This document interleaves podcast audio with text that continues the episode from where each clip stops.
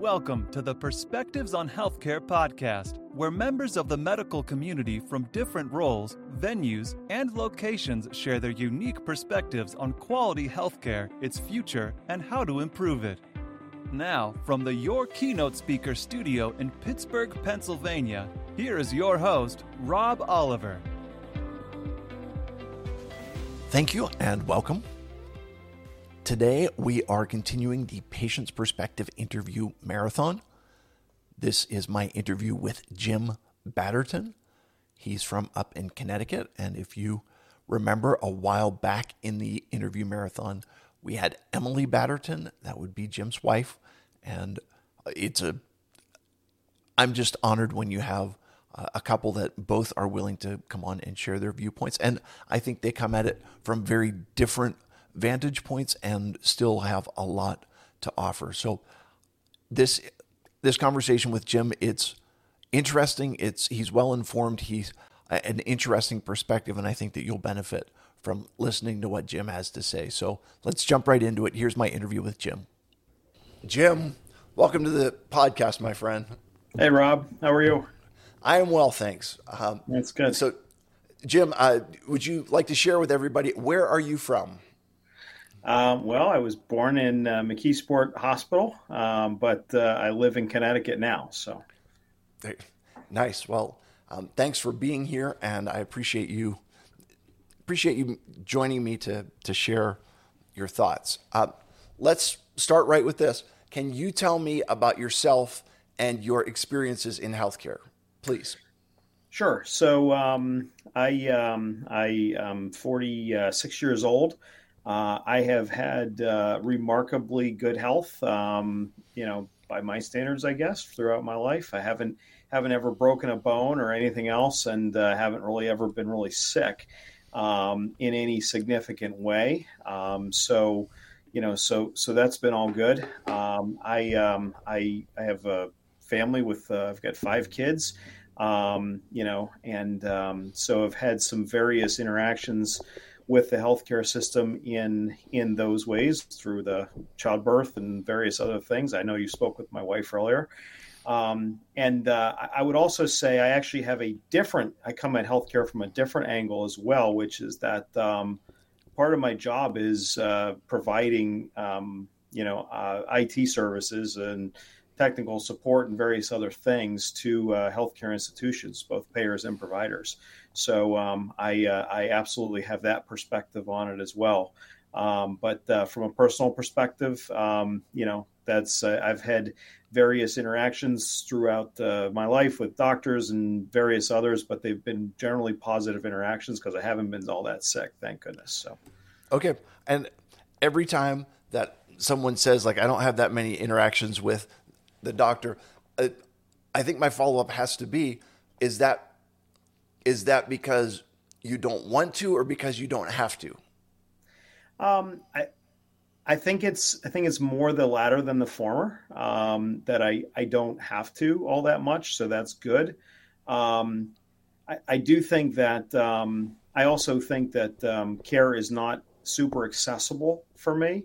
And what I mean by that is, is, is like I don't have the time to go kind of do the things that maybe from a preventative perspective that I think I should, or that I probably should. So um, I do struggle with that from the perspective, but it's more the latter that I've been I've been very fortunate to not need it. So, yeah, um, it's it's funny to hear you say like I, I just don't have time literally I don't have time to take care of myself. Uh, is is what is what I translate that to. How far off am I in my understanding? Well, yeah. So it's a good it's a good point. I, I don't think it's that actually. I think it's that um, I, I find that the in general, um, you know, healthcare in my experiences is about the worst consumer experience I have in, in anything I deal with in my life, right? And so so from my perspective, um, it's it's not convenient and it's not kind of easy to deal with. So it's not a digital experience the way that I would like it to be the way the way most other things are, right? So that's that's kind of what I mean by it. It's not that not that like I should I should take I mean I probably should take more care and more time, but I don't think it's that I'm I'm not taking care of myself as much as I find it, it find it a pain, you know. Okay. So, so tell me more about I, I think your exact words were that healthcare is like the lowest customer service or, or something along those lines of anything I experienced. Can you tell me more about that? Sure. I mean, I, I think, um, you know, first of all, I never know what anything's going to cost ever um, until after the fact. Um, when I ask what something's going to cost, I'm almost treated badly, um, if I can put it in that sense. And most of the times they don't know um, it ends up where I have to go sometimes to multiple visits when it could all be handled in one because of cost reasons and other things like that. So there's a number of things there where from a from a uh, you know if I was thinking and designing a customer friendly operation, I would do it very differently. Um, and so that's one of the aspects of it in terms of of of you know what that looks like, right? Um, so I think there's that, and then there's also the fact of you know the reality is is when i'm actually in with a doctor and under care it's a it's that's a relatively positive experience but the the doorway to get there and the the the mechanisms mechanisms by which i access that are highly inconvenient right okay so so uh, Jim, you walked yourself into this one, but you said that if if it, you were designing it, you would design it differently. So tell me, what would you design differently? Well, I think I think in this day and age, it would be a far more digital experience than what it is today to start with, right? So, um, I would, uh, you know, I I would like to to primarily text or deal with healthcare providers in a way that is, uh, you know, kind of time shifted and uh, you know something that that works uh, on demand when needed. Um, so I mean, that would be one aspect where, you know, digital front door we talk about sometimes and other things like that. So there's various aspects like that. And I think we'll get closer to that over time, right, with the technologies that are there. Um, even with some of the medical device monitoring and other things like that, we will probably get there. Um, so I think that's one aspect where I would make it far more convenient. And look, and and you know, I have to be careful because I'm, you know, you're you're talking to somebody who's healthy, who hasn't had a lot of interactions, and like is very privileged from the perspective of I can get it anytime that I need it. It's just a pain, right? So so I have to be a little careful because I know that not everybody's in that situation. But I do think that um, there are various preventative measures and other things like that that could contribute to overall health in a more positive way for people like me and many people in society if it was more accessible. And i mean like literally accessible from a digital perspective or anything like that. So that would be one aspect. The second would be transparency around um, around cost. Um, you know the way that our insurance and everything else works in the in you know here it really it leads to it's the only thing in my life where where theoretically somebody else pays the bill right um, there's nothing else like that right now you know a few five six years ago i switched to a high deductible plan where now i do pay the bill and so now i pay a lot more attention but like it's still kind of strange right that I mean, I don't I don't go and buy a car without asking how much it costs. Sure. I don't go and, you know, buy something at Walmart without understanding what it costs. I'll scan it on my phone and figure it out if there's not a price tag there, right? So it's like it's shocking that I'll go in and, you know, get some procedure done and have no idea. No idea what it's going to cost me, what it costs in general, what, anything like that, right? So, right. so that'd be the second thing is the transparency of cost, and then I, th- I think the third thing would really just be kind of, you know, besides the the kind of the ways of access, the digital front door, whatever you want to call it, the the the transparency of of of cost. The third would just be the connectedness of care, which I feel that uh, look, and this is part of my part of my job, so I'm not going to shill too much for my company, right? But but I mean, part of this is like we're you know it, it's not a real connected experience even this even in this day and age. So the amount of of of things that I have to repeat when I go from doctor to doctor or anything else, like it, there's nothing that follows, right? And so there's, you know, we're getting there on digital health records or uh, uh, you know electronic health records and everything, but we're we're not we're not where we need to be, right? So, yeah. Well, Jim, uh, you know, I will just say your company is needed for this simple reason. and that is, I go, I go to doctors that are all in the same system. Yep. And when we go over my medication list, uh, it is consistently wrong, and I will, I will tell them to take the same medication out at three different, at three different offices, right? Yep. And so somehow it's being done, but the the connection is is missed in the middle of all that. Yep. So good. Um, have you met any healthcare heroes in your experiences? So, so I thought about this question, and um, the answer. So, so again, having having you know, thank the Lord, remarkably good health up to this point. Um, I was thinking like I don't know if I have an answer to this, but I actually, as I thought about it, um, I think two years ago, um, I, I I am privileged to get this uh, kind of annual physical that's that's paid for. That's you know a, a, level above what I would typically what I used to get, I guess. Um, and um, it's uh, you know it's kind of a it, it, it's it's it's a nice high end experience, is the way I would put it, right? Um, and the doctors there are um, you know pretty good, but the last time, two years ago when I went, the doctor basically said to me, um, you know, you get a probably a half hour, 45 minute consult with the doctor after you go through this battery of tests and things. Um, you know, he said, look, he said, you know, Jim, he says, uh, you know, you're 44 years old. Um, he said, you know, I'm telling you right now that like you're not going to live that much longer. And I'm like, what are you talking about? I'm in perfect health, right? He's like, you're not as near as good a health as you think you are. Um, hmm. first of all, you are a diabetic. And I said, No, I'm not. He said, Yes, you are. He said, Your numbers, you can tell yourself you're pre diabetic all day long, but you are a diabetic. You have diabetes. And so you need to accept that fact and you need to figure out how you're going to live your life with that. And I said, I don't believe it. He said, You can not believe it as much as you want, but I'm telling you, that's the fact. And he said, so, you know, you don't have to like me or anything else, but I'm just telling you that's that's the reality, right? And so you're either going to make choices now that are going to impact your life positively or negatively. You can keep going down this path or you can make some changes, right? And I had never had a I mean, I had I have some decent primary I've had decent primary care physicians. I never had anybody talk to me that way before and kind of that bluntly put it to me. Now, it could be I was truly at that tipping point that I hadn't been before, but you know, my weight was the highest it was ever it had ever been. Um, my eating was the worst that it had ever been, right? And so for me, that was a complete wake up call, right? I then went to my primary care physician. He said, uh, "I'm not sure if I go as far as saying you're you're for sure a diabetic, but you're about to be."